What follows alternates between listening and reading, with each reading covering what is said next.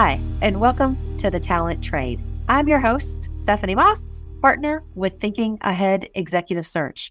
I specialize in commercial banking and commercial finance search. Today, we're going to talk about one of our most key ways to develop our marketing business. As you may know, we've talked about in the past, there are three primary ways to develop marketing and or business development. I'll use those interchangeably to develop our marketing or business development plan. One is through a consistently executed and well planned marketing program where we set up regular calls to key hiring individuals on a regular basis. It's done with a ton of intention, etc. Save those details for another day. Another way we do some key marketing or business development is through outstanding candidates known as the MPC, also known as the most placeable candidate. Now, when I get into talking about the most placeable candidate, oftentimes folks get confused and what they think I'm talking about is an MVP, the most valuable player.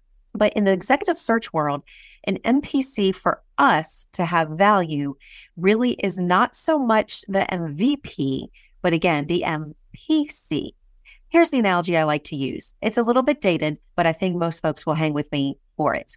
If you remember and follow sports at all, and even if you don't, you can probably relate, but several years ago, Tom Brady, before his multiple retirements, decided to leave his football team. Some of y'all may have heard of them. They're the Patriots. He was pretty good.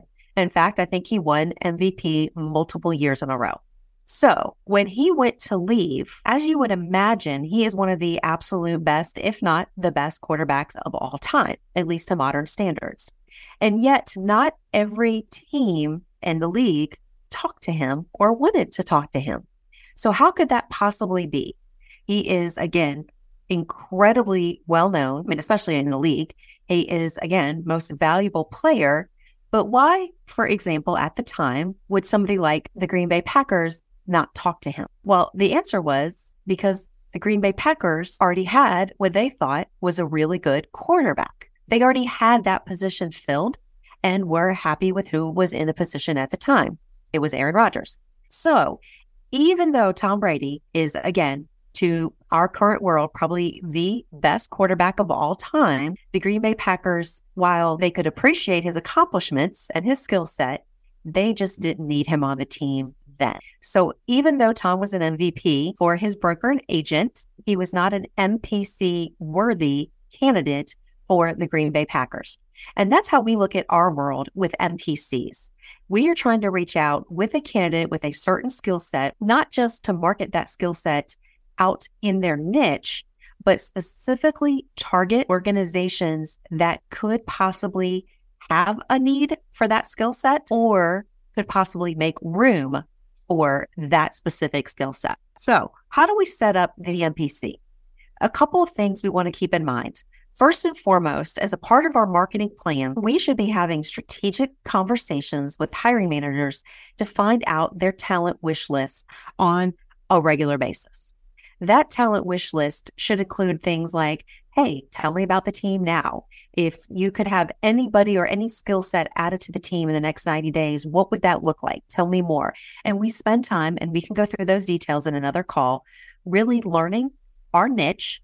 And this is where it also helps to have a super well defined niche of folks that you're calling on on a regular basis to establish rapport, to have these kind of conversations. So at any given moment, you know your world so well, you have a sense for who and what needs who and what. Okay. So that's how we start the MPC idea. Then, as we're talking to candidates, again, we work in highly defined niches we start stubbing our toe across folks who maybe aren't a perfect fit for the current search we're working on, but we have a sense that their skill set could be very valuable in the market. And instead of taking them and presenting them on a current search that we have, we proactively take them to a select group of hiring folks in our market that we think could possibly need or want this skill set in a reasonable time frame.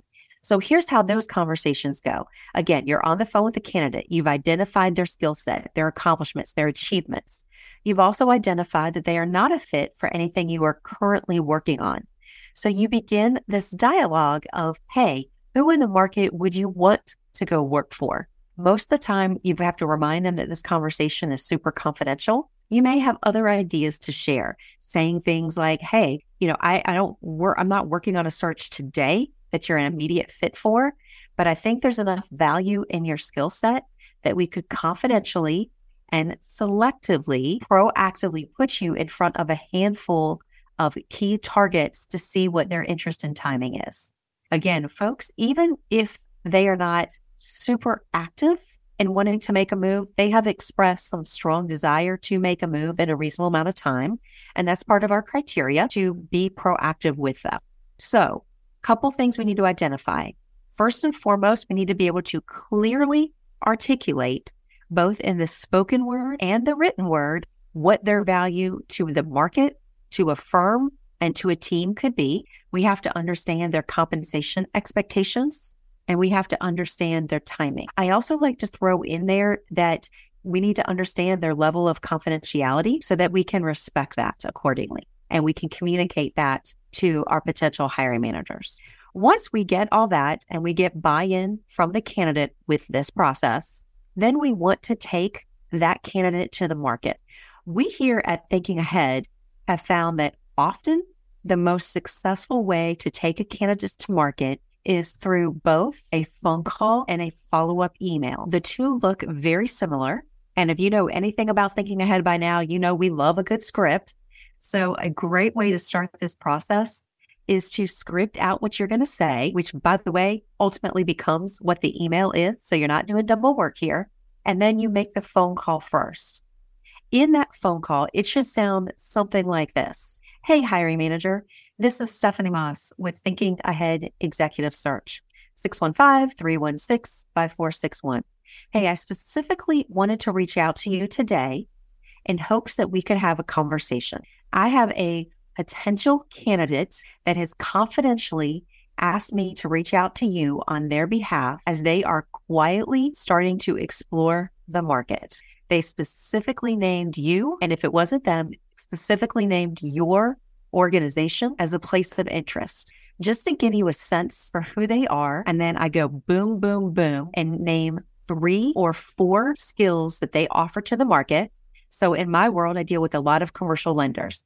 So it would say something like this Hey, just to give you a sense for who they are, they've been in commercial banking in your market for the last 15 years. They've had formal credit training at the start of their career, where they began working as a credit analyst for a large national bank. The last eight years, they've been in a pure production role. And each of the last four years, they have produced either new or renewal business at 25 million a year. That's it. It's just a couple of nuggets. I don't say anything about who they're currently with. I don't talk about the kind of deals that they've been doing yet. I don't want to give them away yet, but I just give a couple of nuggets that I know my market typically responds to when they hear about a candidate like this. I give them those nuggets.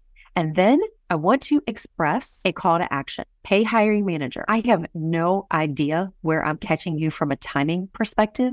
If you would even be interested in talking with somebody like this. So, what I'd like to ask you to do is to give me a call back and let me know your thoughts. Regardless if the timing makes sense or not, I'd like to at least let the candidate know we connected and then give them some good, honest feedback. So, please give me a call back my number again, 615-316-5461. By the way, this was sounded a little bit long because I was teaching as I went, but this voicemail should be no longer than two and a half to four minutes long. You don't want to lose them in the length of your voicemail, but give them just enough to generate some curiosity to reach back out to you.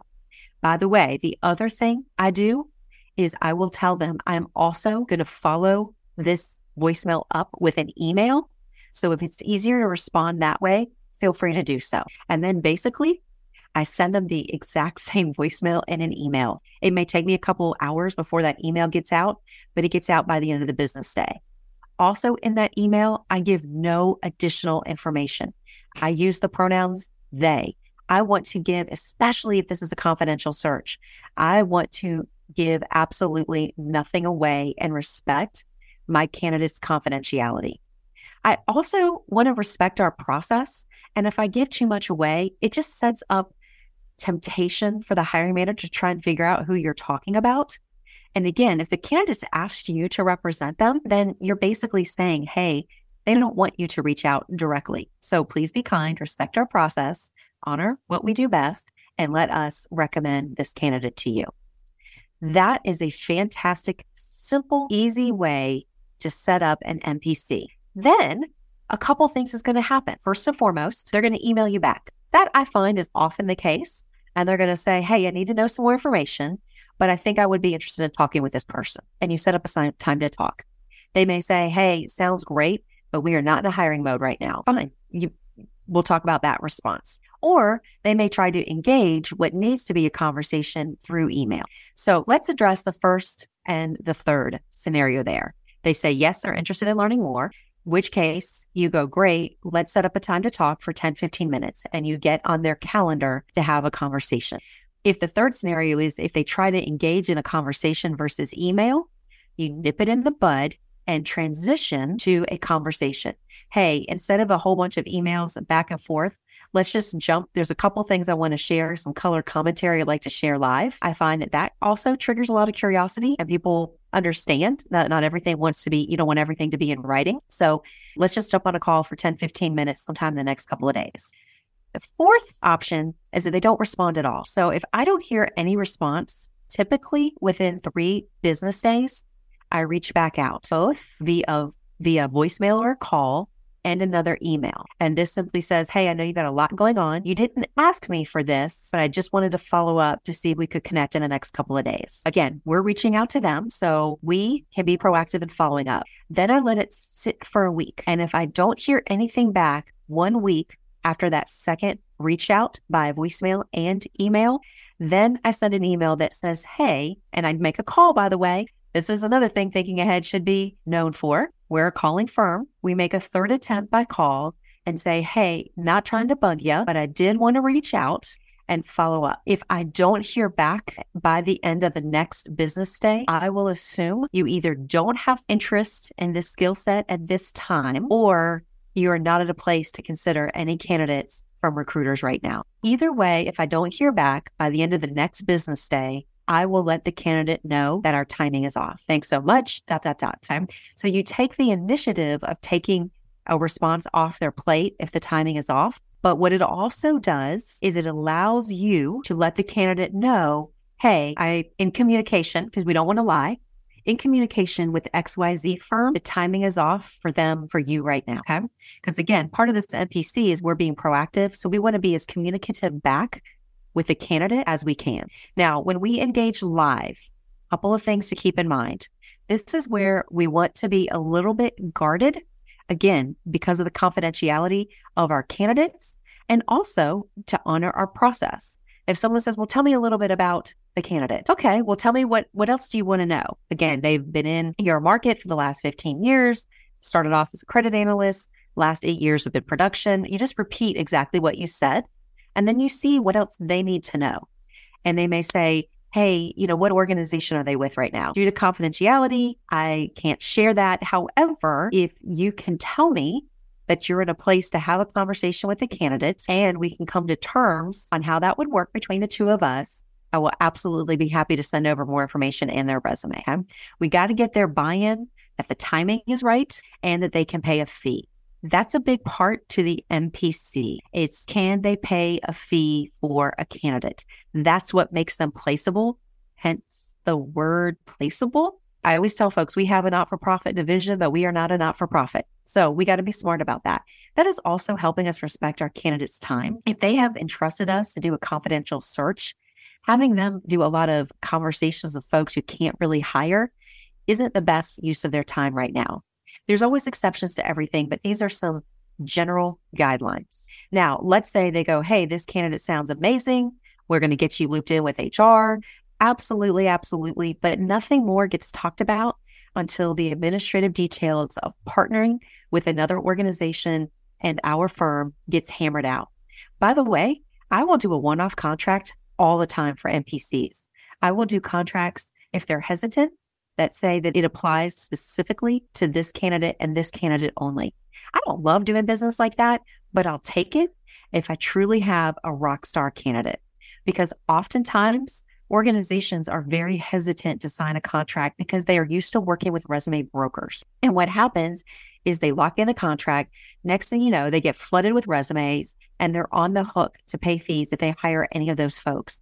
So many of our people have been burned by that. And I'm not saying resume brokers are bad, it's just their model for doing business. We need to quickly and often set ourselves up that we work differently. So if we just need a contract that only applies to this candidate, happy to honor that because we're not a resume broker. Hope that helps. If you have any questions, follow up, etc., don't hesitate to let me know.